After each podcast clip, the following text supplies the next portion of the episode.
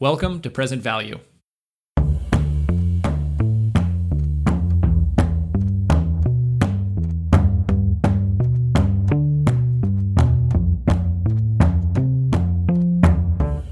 Hi, Present Value listeners. I'm George Hartman, a Johnson MBA student and co president of Johnson's Geopolitics Club. I'm pleased to introduce this episode with Professor Barry Strauss. The interview focuses on history, why it matters, and how to write about it.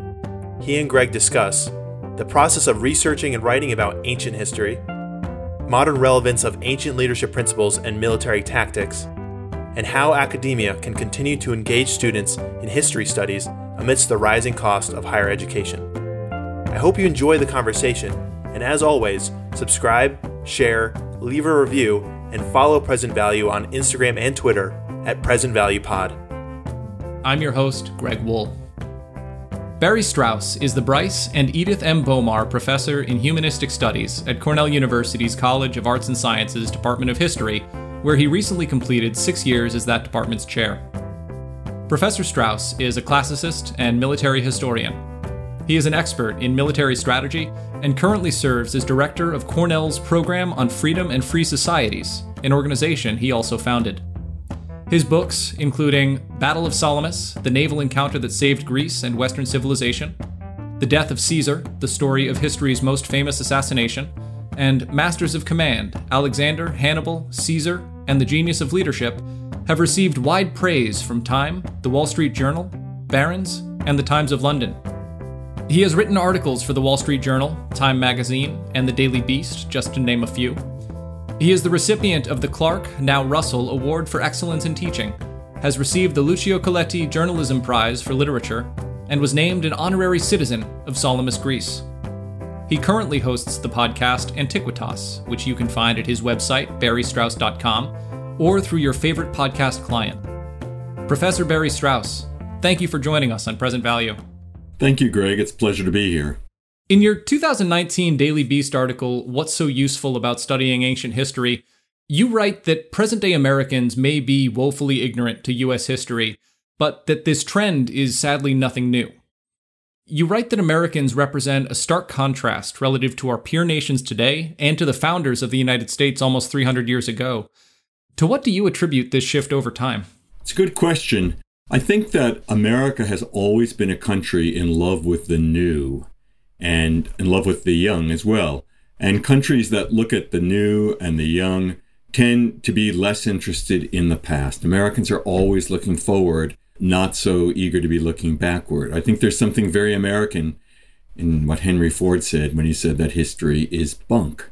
I think a lot of Americans understand that. And that can be a problem. In your opinion, what is lost when a nation's people demonstrate a lack of interest in the past? Well, I think perhaps it's not just a matter of a lack of interest in the past, because I think that everyone's interested in the past. Rather, it's a lack of knowledge of the past. And if you don't have a firm foundation, a firm grip on what the knowledge of the past was, then you are unable to judge statements that people make about what the past was and what the future might be. I think it's Faulkner who said the past is not even past. And it's absolutely true. People are, are always debating in the present about what the past was and what its significance is for the future. And I think that's why it's so important for us to to study history and have some sense of what the past is. I think it has to be an important part of our education. You, of course, are a historian, a professor, and a writer. And I'd imagine each of these disciplines requires a, a different focus and energy. And I'd like to spend some time discussing your work specifically as a history writer. I'm curious to know the process behind what actually ends up on the page of one of your books. I can imagine a challenge in determining what knowledge you can assume your reader has. You have to determine which ancient terms to translate, where you need to add context, what historical events you might allude to without exposition, and at the same time, to ensure you're providing an enjoyable read, you have to provide enough details that the reader can follow your writing without feeling bogged down in minutia or condescended to. How do you navigate this balance? That's a great question. And the short answer is with great difficulty. it is a difficult balance to navigate. I always send my drafts of my work out to friends who are non experts. And luckily, I have very generous friends who are willing to read it and tell me whether they think the level is right. But above all, I depend on my editor, and I have an excellent editor who gives me his very professional take on what I need to explain and what I don't. And sometimes the results are surprising to me. Sometimes, for instance, I think that I need to explain something in detail and repeatedly, and he'll say, No, the reader got it the first time. Other times he'll ask me to explain something, and I'll say, Really? Oh, okay, I guess so, sure. And I forget what I know as an expert who's immersed myself in this minutiae and what an educated layperson might know. So you really need friends and an editor to help you with this. Before you even get to that stage, you have to determine or decide what to write about in the first place. How do you balance your interests, your areas of expertise, and maybe even public appetite when selecting a project? Another great question. There's no easy answer, but you have to think first of all about what do I want to write about? What do I think is important? What's interesting to me in my career? And then you have to ask what does the public want to read about? Because they're not necessarily the same thing. And then you have to think about a negotiation between what you want and what is practical, what the public wants, what you want to explain. Sometimes, as a scholar, I'm interested in something really minute, but the public's not necessarily interested in that. So you have to think of ways of negotiating. You also have to think about themes because the themes can often be very different than the details of what you're writing about. So you might be writing about an ancient war, but the theme that you might want to talk about might be special operations, or it might be information warfare, or it might be financial warfare, or it might be the rise and fall of empires. And so you have to think about how your particular research might fit together with those themes. That's a negotiation as well. Thinking about that, you've returned a couple of times to the period right around the life of Julius Caesar. And your next book, The War That Made the Roman Empire Antony, Cleopatra, and Octavian at Actium, returns to the time following Caesar's death. And that work is seemingly bookended by your book, The Death of Caesar, and then your book, The Ten Caesars, that starts with Augustus and, and works through the Roman Empire. Would you prefer that your readers take these books in as a series, or do you think of them as individual works that might be enjoyed just as well on their own? Well, of course, I'd like my readers to read all of my books, but I think they can be enjoyed on their own. I think you'd get a certain enrichment if you read them as a series, but they're not meant to be written as a series. Of course, in my mind, and as I imagine them, I do learn from the different works and they do they do all come together but they're written to be self standing books. On that note, I'm curious how you select a starting point for any particular event. When everything in history seems to be the result of something that came before it, and context is key to understanding your subjects, how do you determine the appropriate place to start? Ah, oh, that is a great question. And sometimes this is a subject that I go back and forth on with my editor. Sometimes I might think something is the right starting point, and he'll say, you know, that's just not going to work for the reader. It really has to start somewhere else.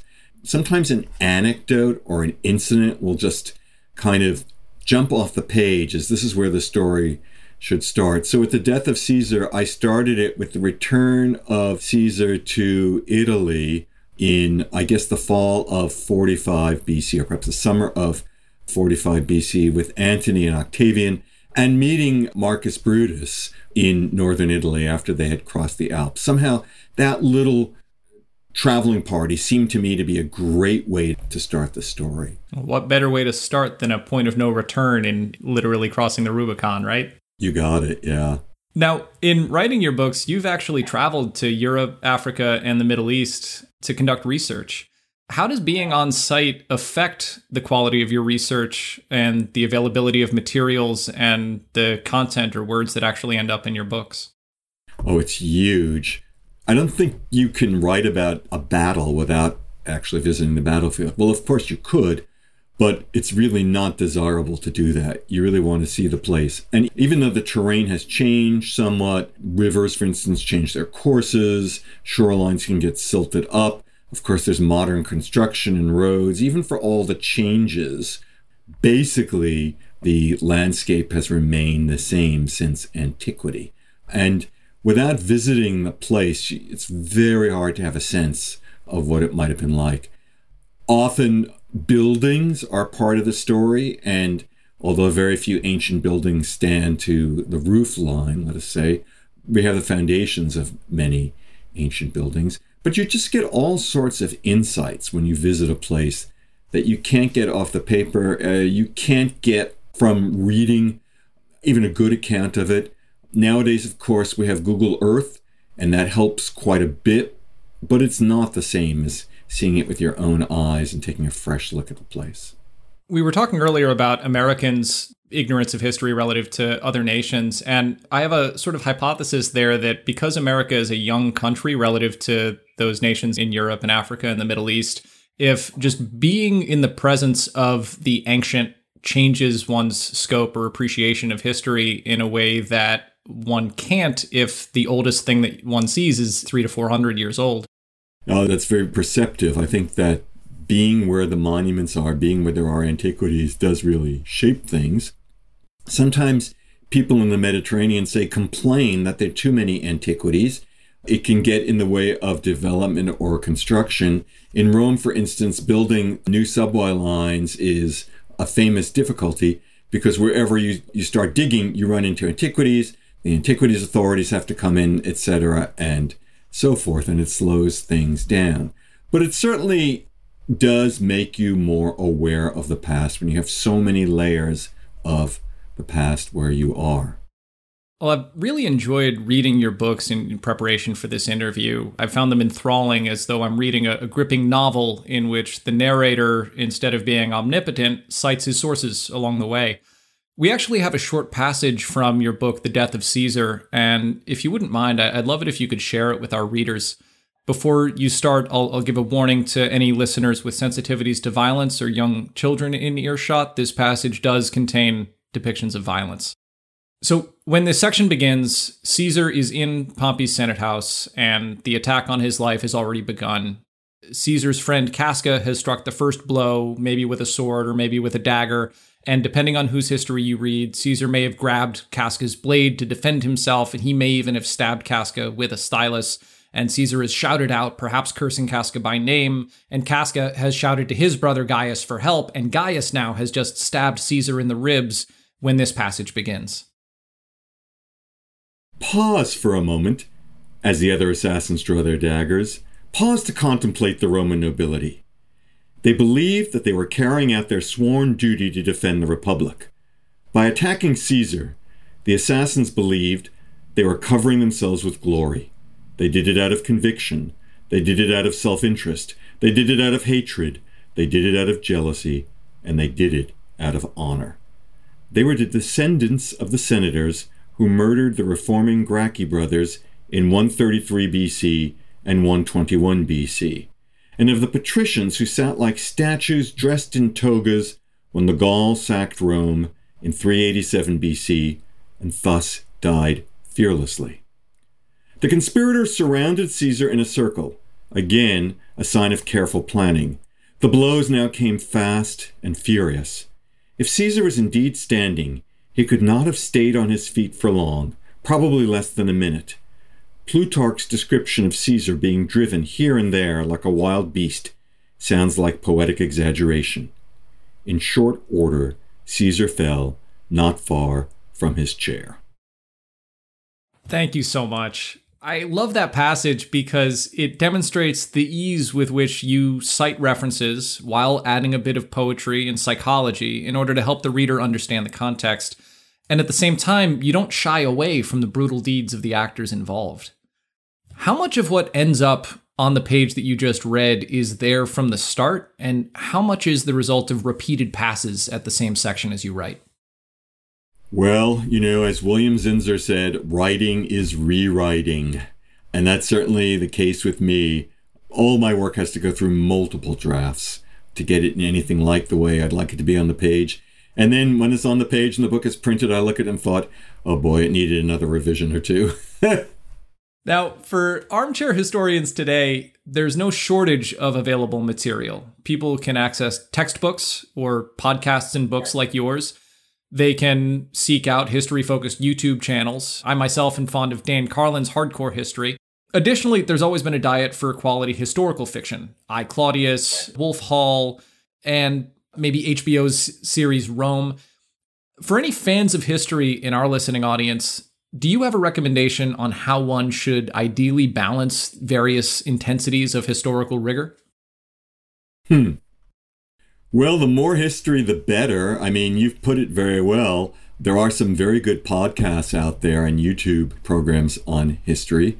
And often they have the advantages, the YouTube ones in particular, of actually showing you images of a place or places. Then, of course, there's no substitute for reading history, reading the work of what professional historians have to say. And another great thing about the internet nowadays is there are lots of selections of sources, historical sources, that you can actually read on the internet. And, and they can be eye opening. Even something from as recently as 19th century America, sometimes when you read those documents, it's quite striking to see how different they are than the way we look at things today. And then historical novels. And there are just a number of wonderful historical novels. You always have to take them with a certain grain of salt, realizing that the writer is not necessarily an expert on the material, and also that the writer has to appeal to modern day audiences and sensibilities. So often makes the characters somewhat more modern than they really were in order for them to appeal to us but they can add a wonderful dimension of things because a novelist doesn't have to say maybe, perhaps, could be. A novelist can just tell you the story. And a novelist can imagine what might have been going on in someone's mind. Adds a lot of dimension. I love historical novels myself. Do you have any writers that you think have done an especially good job? Oh, there are many. I teach a course next semester on ancient warfare, and I assign two novels one is Steven Pressfield's novel about the Battle of Thermopylae, which is called Gates of Fire. I think that's an excellent one. And then a novel by Rosemary Sutcliff, who was a British novelist in the middle of the 20th century. It's called The Eagle of the Ninth. It's about Romans in Britain. It's a challenging read, which is a bit daunting when you consider that she wrote it in the 1950s for a young adult audience. It tells us something about where we are today. And they made a pretty good Hollywood movie out of it a couple of years ago called The Eagle. Let's now dive into the weeds on a few topics that you've covered in your books. We were talking about historical fiction, and maybe the most famous historical fiction of all time is Homer's The Iliad, which is corrected for in your book, The Trojan War. Let me set you up here. Was the Trojan War actually started with the abduction of Helen of Troy and ended by rolling a wooden horse containing hidden soldiers into an enemy's gates? well, we of course don't know how the Trojan War began or ended, but Homer was not merely a poet or a writer of fiction, he was a representative of the historical memory of the Greek people and the way people remembered things in ancient times in that particular period was they remembered them through poetry and through exaggeration. They remembered names more than anything else, names of people names of places, but they expected the memory of the past to turn ordinary people into heroic figures. Also, unlike now, when we tend to think that the only legitimate motive for something has to be analytical and bottom line, then they tended to think that the only legitimate motive for something had to be personal and individual. So nowadays, we would consider it totally illegitimate for our leaders to say, we're going to war because we as a nation have been insulted and we have to avenge our honor. But in that period of history, they would have thought that any other reason for going to war was unacceptable. Of course, people went to war to get the goodies, to get the loot, to get prizes, but they would justify war in terms of personal honor. So, can we say for a fact that the Greeks attacked Troy because Helen, the queen of Sparta, had been abducted or seduced by the Trojans? No, of course not. Is it plausible?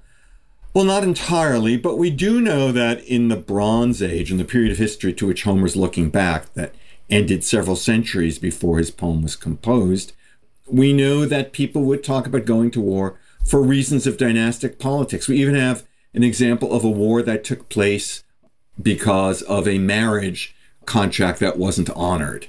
And many examples of people fighting because someone would say, You insulted my father. So the notion that a war would take place because of dynastic considerations or relations between a prince and a princess, a queen and a prince, not out of the question. Although we certainly can't have any confidence that there was a war between the Greeks and the Trojans over a particular princess named Helen. Likewise, you asked about the end of the Trojan War and the Trojan horse. So, no, we can't be confident that there really was a Trojan horse. But you know what? We do have examples from historical chronicles from the second millennium BC of wars that were ended or were won when one side would use a ruse. For example, we have a Mesopotamian chronicles, so roughly from today's Iraq, that talks about an army laying siege to a city. It was unable to take the city. And so the army pretended to retreat. It went far enough away that it couldn't be observed by the people in the city. And the people in the city, perhaps because they were tired after a long siege and had let their guard down, decided that the enemy had given up and gone home, and they opened the gates. And the next night, the enemy came back and took the city and slaughtered the people within. That's not all that different from what happens to Troy in the epic cycle. Take away the Trojan horse, and you have the Greeks leaving their camp at Troy, pretending to go back to Greece, but only going so far away as the island of Tenedos, which I think is maybe six nautical miles away from Troy. It's not very far. It's easily visible with the naked eye from, from the shore, going behind the island where they couldn't be seen, and then coming back at night, which they could have done. And they might have left a horse behind as a symbol of submission because the horse was the symbol of Troy, because the Trojans were horse dealers. And the Trojans might have let their guard down and left the gates open or unguarded. The idea that there were Greeks inside the horse, that's pushing it a bit, I think. Not totally out of the question, but pushing it. The rest of it, to me, actually fits military doctrine as far as we can reconstruct it from the second millennium BC. So I have no trouble believing it. In fairness, I have to point out that even some of the ancient sources didn't believe it. And they said, nah, there wasn't really a horse. It's just symbolic terms. Fascinating. Moving on now from one bard to another, in your lecture covering the death of Caesar, you point out that many people's idea of what happened in the Senate House, that Ides of March, when Caesar was assassinated, comes from the play by Shakespeare. But as in the case of Homer, the entertainment doesn't necessarily match the historical record. What are some of the key misconceptions surrounding the assassination of Julius Caesar? Sure, great question. But let me just preface it by saying that Shakespeare's Julius Caesar is a truly great work of literature, and nothing that I could do or say in my petty work as a historian could be in the same league. So, that being said, Shakespeare was not a historian. He didn't claim to be a historian. He did a very good job of following the account that he got in Plutarch's life of Julius Caesar. And Plutarch also wrote a life of Brutus. Shakespeare also seems to have had access to some version of the other most detailed ancient account, which comes from a writer named Appian, who lived in Alexandria. Plutarch lived in Greece, Appian lived in Alexandria, Egypt. They each lived about 100, 150 years after Caesar's assassination, so they are not contemporary sources. But Shakespeare did a good job of following them. But there are some misconceptions in both of them probably the most famous that we get in Shakespeare is when Caesar saw that Marcus Brutus was attacking him, he said, Et tu, Brute, then die Caesar. So, et tu, Brute is not something that Caesar said. It's not in the ancient sources. Et tu, Brute was invented in the Renaissance. It's Latin, of course, and Latin was Caesar's native language and it means you too, Brutus. It indicates a sense of disappointment and betrayal that Brutus, who Caesar had treated almost like a son, and whom Caesar had forgiven for having opposed him in the Civil War, that Brutus would betray him in this way. Caesar had forgiven Brutus and also elevated him to high political office. So, what did Caesar say? Well, the ancient sources say he probably said nothing. He probably just groaned. But they also say there was a rumor that the last thing he said was in Greek, not Latin. And the Greek is not all that different from et tu brute. It's kai su teknon, which means you too, child, you too, child, or you too, my son. Why would Caesar speak Greek? He was fluent in Greek and educated Romans, members of the Roman elite, especially literary figures like Caesar, would know Greek as a matter of course. It'd be an important part of their education. So, not entirely wrong what Shakespeare said, though again, the ancient sources say he didn't say anything. It's just a rumor. So, why is there this nasty rumor? It's a nasty rumor because gossip said that Brutus was Caesar's son, he was his illegitimate son. And why did gossip say that? Because Caesar really and truly had an affair with Brutus's mother. Her name was Servilia, and we're told that she was the greatest love of Caesar's life. And Caesar had a lot of loves, so that's saying something for her to have been the greatest one. Caesar was 15 at the time when Brutus was born. It's not likely that he was Brutus's father, but it is not 100% impossible. And some people think that in the last moment of his life, Caesar had the presence of mind to say to Brutus, in effect, Actually, I really am your father. It's true, and you have just murdered your own father, which is the most heinous thing a Roman can do. Have a nice day.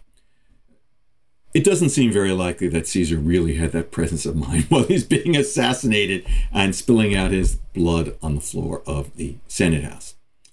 So, another misconception, or something that's not in Shakespeare because Shakespeare didn't know it, is that Caesar's mistress Cleopatra, Shakespeare did know this, it's in Plutarch, but Caesar's mistress Cleopatra, who was queen of Egypt, was not in Egypt. She was in Rome.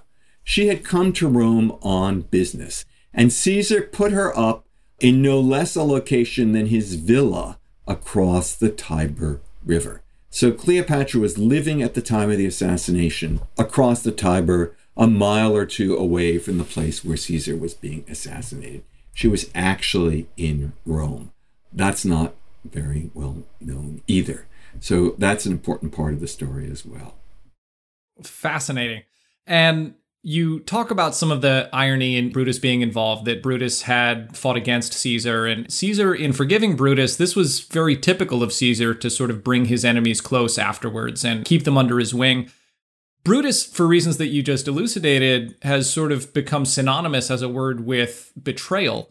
But in your book, you describe another of Caesar's assassins who may have been even more heartbreaking. Who was that individual, and why doesn't he get the credit?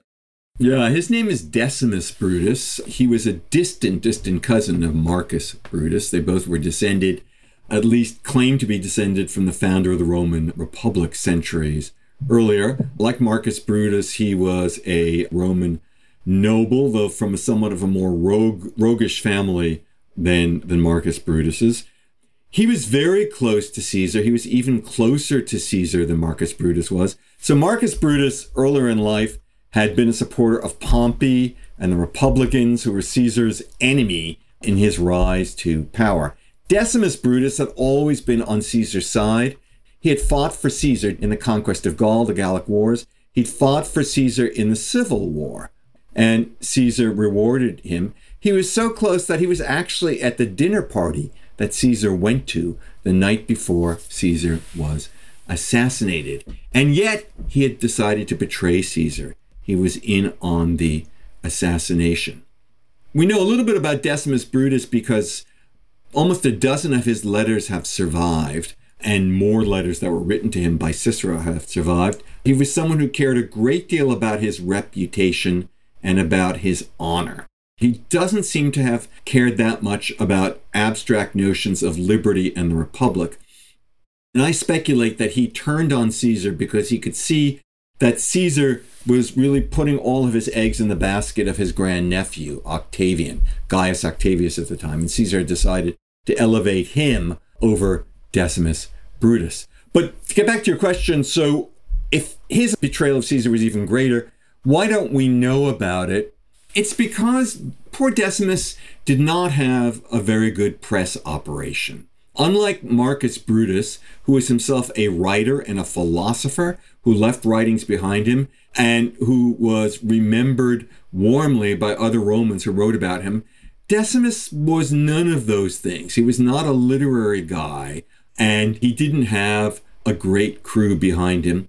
He's killed pretty early on in the civil war that follows Caesar's death. And he is really looked down on as the closest member of Caesar's entourage who turned on him, much worse than Marcus Brutus. So he just doesn't have much of a press, and he gets very little notice in Plutarch and Plutarch's life of, of Caesar. So he gets little notice in Shakespeare, and the final insult is that Shakespeare gets his name wrong.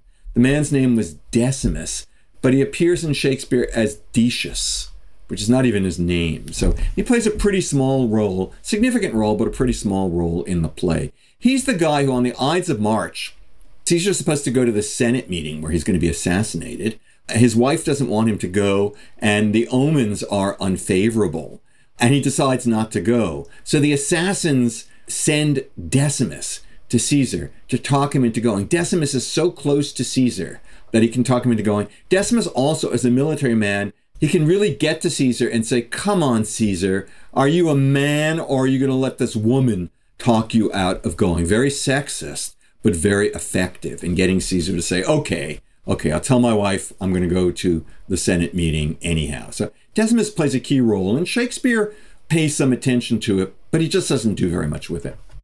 Shifting now to Greece, your book, The Battle of Salamis, covers some ground that might not be as familiar to readers as the death of Caesar. Can you provide a short summary of that great naval clash and also share why you chose it as a subject for your book? Yeah, so Salamis is one of the decisive naval battles of history.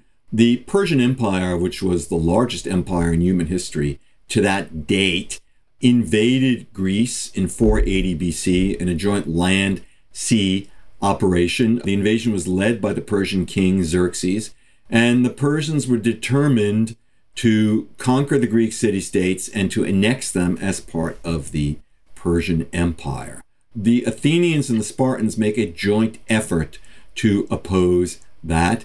And the decisive battle, the battle that turns things around, is a naval battle that takes place off the shore of Athens, within sight of the Athenian Acropolis, at the end of the month of September in the year 480 BC. That's the Battle of Salamis, and it is a smashing Greek victory. Even though the Greek navy is outnumbered by the Persians about two to one, Greeks win the battle. As a result of that, the Persians have to scale back their expedition enormously. The king goes back home with what's left of the Persian fleet, leaving a rump Persian army in central Greece that is, in fact, conquered by the Greeks in the following spring.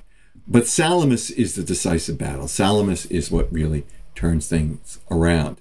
It's a really important battle because, for one thing, it is the battle that saves Athenian democracy. If the Persians had won, they would have put an end to Athens' nascent democracy with historical consequences that are almost unthinkable. For another thing, it is an utterly fascinating battle because the Greeks won by deception. They deceived the Persians on every level and the Greek leader, a man named Themistocles, a man who should be famous today, but is not, at least not in the United States. He's certainly famous in Greece. Themistocles even deceives the other Greeks and to some extent deceives his own people. He is a master trickster. He's the most cunning Greek since Odysseus. It allows him to have the battle fought on the terms that he wants, where he wants, and when he wants. And that has everything to do with why the Greeks win. So it is it's absolutely a textbook battle for military and naval academies and for, for historians of antiquity. And it's a totally wonderful story. It's an epic tale involving Greeks and Persians and many different peoples of the ancient world. Your book, Masters of Command Alexander, Hannibal, Caesar, and the Genius of Leadership, is a thoughtful study of principles of leadership that allowed those three individuals to achieve intercontinental domination. Of all the leaders in ancient history, what made these three ideal focal points for your examination of leadership? Well, the three of them are a set because Alexander, Hannibal, and Caesar each tried to conquer an empire. Alexander and Caesar succeeded, Hannibal failed. But Hannibal modeled himself on Alexander, and so to a certain extent did Caesar. There are other similarities as well. Each of them attacked an enemy who had far greater resources than he in manpower and money. They each had a small, elite, veteran army. And they're each able to leverage this army to achieve great things. When Alexander invaded the Persian Empire, he only had about 35,000 men. When Hannibal crossed the Alps into Italy, his army that originally had 80,000 men was down to less than 30,000 men, plus 37 elephants, famously. And Caesar had more men than that, more like 50,000, but he had no navy.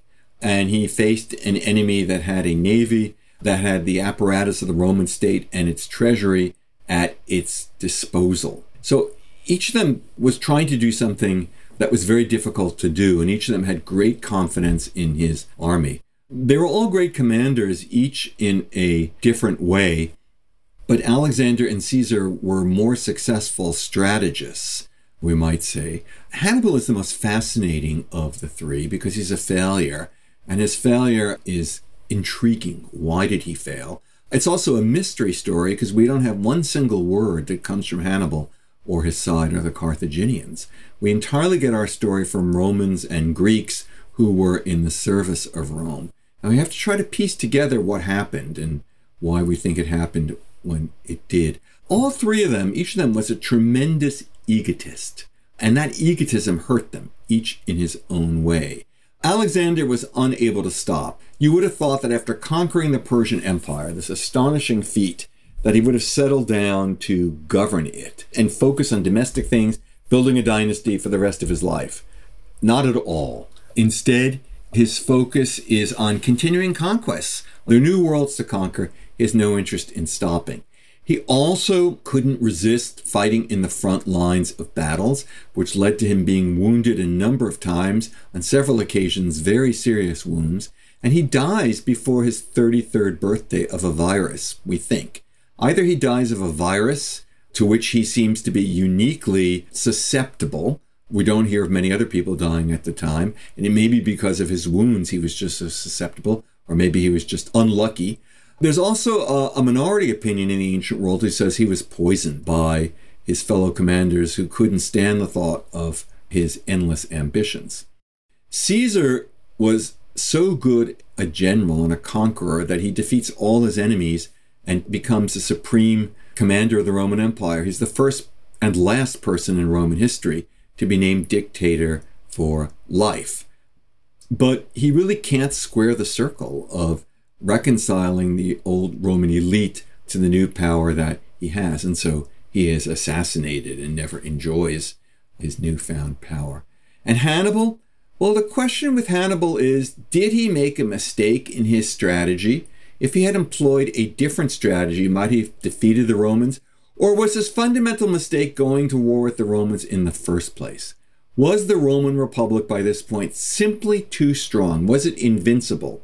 And was it merely Hannibal's egotism that had him subject his country and the world to such a disastrous and bloody war, when instead, if he'd been a realist, would the wise thing to have done to have appeased the Romans and made a treaty with them, recognizing we don't like it, but there's nothing else we can do?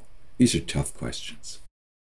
You've written about Hannibal's famous elephants, arguing that their role was perhaps less significant from a military than from a psychological standpoint.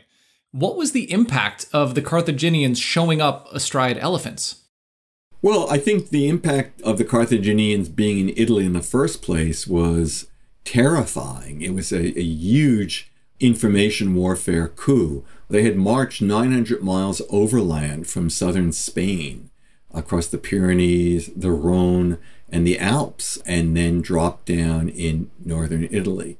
The fact that they had elephants with them, something few Italians had ever seen, was also a very valuable terror weapon. You know, unfortunately for Hannibal, all but one of the elephants died over his first winter in Italy. Well, later on, there were some more elephants who were brought to Italy by the Carthaginians, but the elephants were never decisive as a weapon in his battles. In another of your YouTube lectures on this topic, you share a thesis, and I'm quoting you here that we love heroic leadership and we fear it, that we are passionately interested in geniuses and talented people that stand out from the crowd, people who seem to be able to bring us to a new level and to cut through obstacles and achieve goals. And at the same time, we fear what these people may do if left unrestrained. Why is this heroic leadership so fascinating?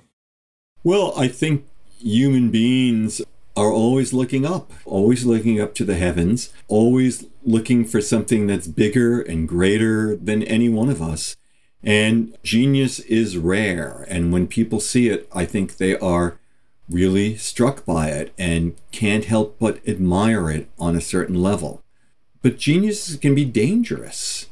They can do things that the rest of us can't. And so I think people are not entirely wrong when they distrust it at the same time and they want it to be channeled. A genius who works for the good of society is a great blessing, and a genius who turns his or her talent against the rest of society is a huge danger. You bring up an interesting point about being able to study these individuals from a historical perspective. If we were alive and being ruled by an Alexander today, our perception would be overwhelmingly one of fear, probably, rather than the respect that we have reading your book today. Do you think history allows us a remove to examine these individuals without the real stakes of engaging with a personality like that type as we would if we were co synchronous with them? Yeah, that's a really great point. Yes, I mean, certainly history allows us to have a sort of risk free engagement with someone of great ability but terrifying ability. But don't you think that all of us at some point in our lives meet someone or encounter someone who's really talented but also kind of scary? I mean, I don't think that's all that unusual an experience. It happens to most people at some point. And maybe Alexander's just more extreme. If you did bring Alexander into a modern context, he probably would have a very different mode of achieving his goals, and his goals themselves might be different. With that in mind, I'd like to explore what greatness has come to mean relative to the periods in which these men lived. What would a contemporary Alexander look like today? Well, nowadays, certainly we respect military figures, but they're probably not the most prominent people in our society. The most prominent people tend to be political leaders, business leaders, corporate leaders, and celebrities, either in entertainment or in sports.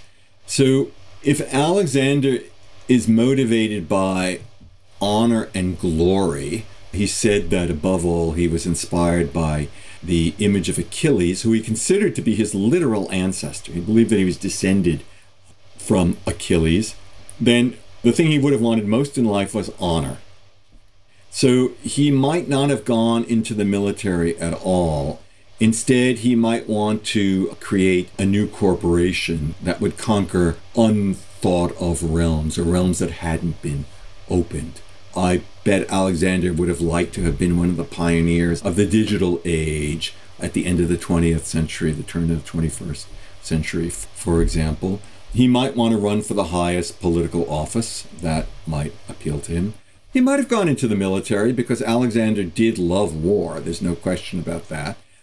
But if he did, I suspect that after a successful military career, had he been an American, he would have turned around and run for the presidency. That's what you expect from Alexander. You published an article in Time in 2019 titled Women in Ancient Rome Didn't Have Equal Rights, They Still Changed History. In that piece, you argue that there is much to learn from the stories of little known women that shaped Roman history. You write of Attia, the mother of Augustus, who was essential in shaping his rise to the seat of emperor. You also write of Caenis, a gifted slave with a photographic memory who wrote a letter that warned the next emperor, Tiberius, of a plot to remove him from the throne. Based on these two examples, the role played by women has often been less overt, but not less meaningful. I'm curious what lessons we might be able to extrapolate from this idea about power and the role of women in history. Well, for one thing, we need to pay more attention to the role of women in history. I mean, I think we've become much more sensitive to that since the 1960s, but there's still a lot of work to be done. For another thing, we might ask how do women exercise power in ways different from men? We might say, obviously, women in earlier societies simply had less access to freedom than women today do. By the same token, there may be lessons that we can learn for how women succeed that might still be relevant to women today, might still teach leadership lessons for women and for men. I mean, one thing I learned when I was department chair, I should have known it before, but I think department chairs learn it, is that women and men often behave in different ways in the workplace. It's not that one is right and one is wrong, but they tend to be different in some ways. And it's very good for people to be aware of both. And I think studying history can give us some insight into that. Do you think if there were more female historians looking back, that the appreciation or understanding of women's place in history might have been different? Yes, it would have been. But nowadays, there are a lot of female historians, and female historians obviously playing a big role in recovering a past that had been forgotten in many ways. So, yes, most certainly. In recent months, there's been a lot of commentary surrounding the response of female heads of state to the pandemic.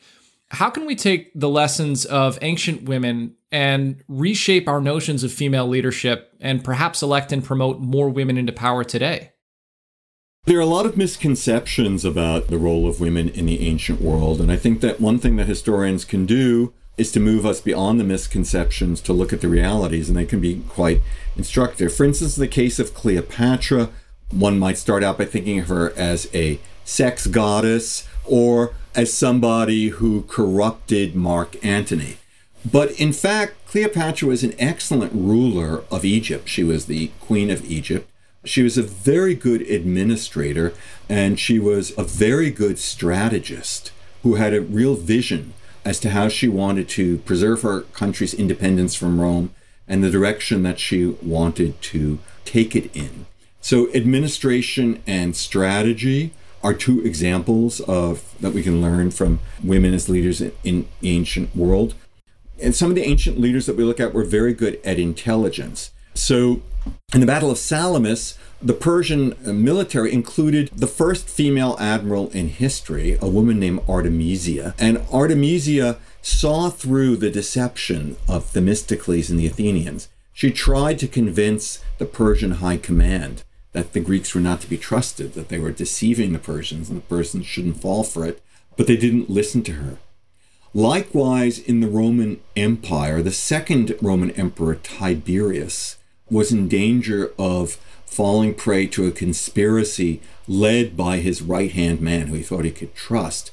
And it was a woman in the royal family named Antonia and her secretary, her personal assistant, a woman named Caenis, or chief of staff, if you will, who was a slave, by the way, at the time. They saw through it. And it was Caenis who wrote a letter to Tiberius that revealed the conspiracy to him. These would be two examples that are very important. The Spartans understood the importance of women. Although Sparta was a very military society, the Spartans believed that it would be impossible for Spartan soldiers to excel on the battlefield without having mothers, wives, and daughters who stood by them. And it inculcated the kind of courage that they needed and the kind of values that they needed in order to succeed. The famous image of the Spartan mother saying to her son as he went off to battle, Come back with your shield or on it, I think points to a, a, deeper reality that women played an absolutely essential role in education and morale in ancient Sparta, even though it's supposed to be the ultimate man's world. Before we close, I have one last question. The public conversation around higher education is centered on the rising cost of university education and the difficulty students have in paying off loans for anything but STEM degrees. And at the same time, ongoing historical study relies on interested students entering the system. There's doubtless high school students trying to decide right now whether majoring in history makes quote unquote sense. I'm curious what can individuals do, and also what must happen systemically in order to make sure that history doesn't become a niche subject removed from mainstream consciousness? Well, there are lots of things that can be done. For one thing, we as a society, I think, need to do some soul searching and ask ourselves how we can continue to be successful without having an educated and sophisticated knowledge of our past. And you can't do that without studying history.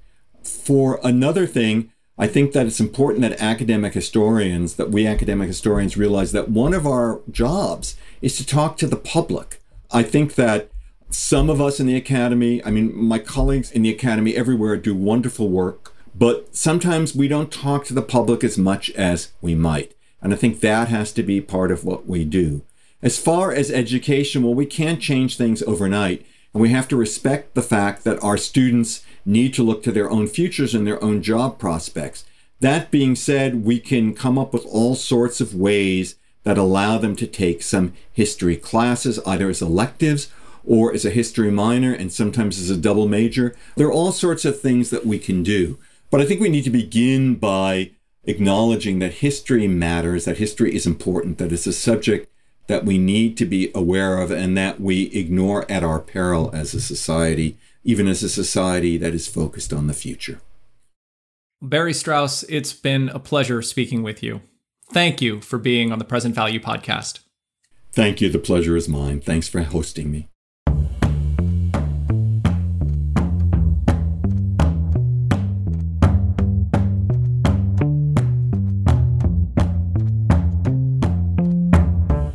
The Present Value Podcast is an independent editorial project created by students at the Samuel Curtis Johnson Graduate School of Management at Cornell University. I'm your host for this episode, Greg Wool. This episode was produced by Maria Castex, Jason Lee, and Elizabeth Patz. Music by Poddington Bear. Logo by Kalechi Pamunga. Until next time, thanks for listening to Present Value.